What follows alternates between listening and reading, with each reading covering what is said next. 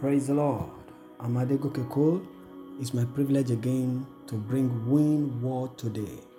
Our focus today is 1 Peter chapter 2 and verse 9, the Amplified Bible. But you are a chosen race, a royal priesthood, a consecrated nation, a special people for God's own possession, so that you may proclaim the excellencies, the wonderful deeds, and virtues and perfections of Him who called you out of darkness into His marvelous light. You are, this is who you are. It's important in our lives for us to know who we are as declared by God, as defined by the Word of God. This is God's word for you today. You are a chosen person. So you are God's choice. And if God chooses you, that means you are valuable. Then you are a royal priesthood.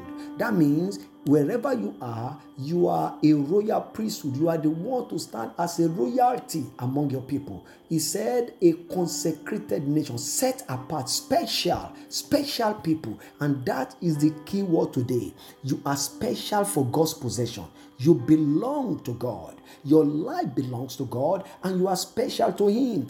Don't define how special you are by the happenings of your life. Don't let the way things appear in your finances, in your health, concerning your family to determine how special you are.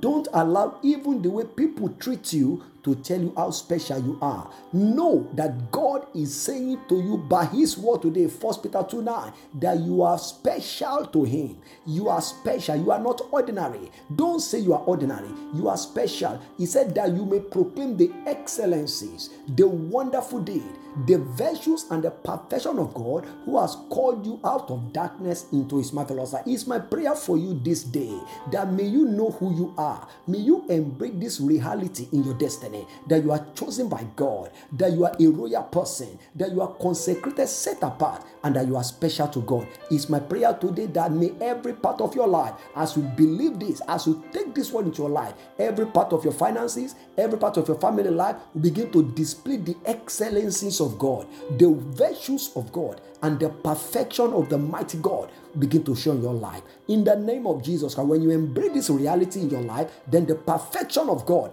begin to answer in your life. It's my prayer today that may you live in that reality in Jesus' name. God bless you. Till I come your way again. Keep winning with Jesus. Amen.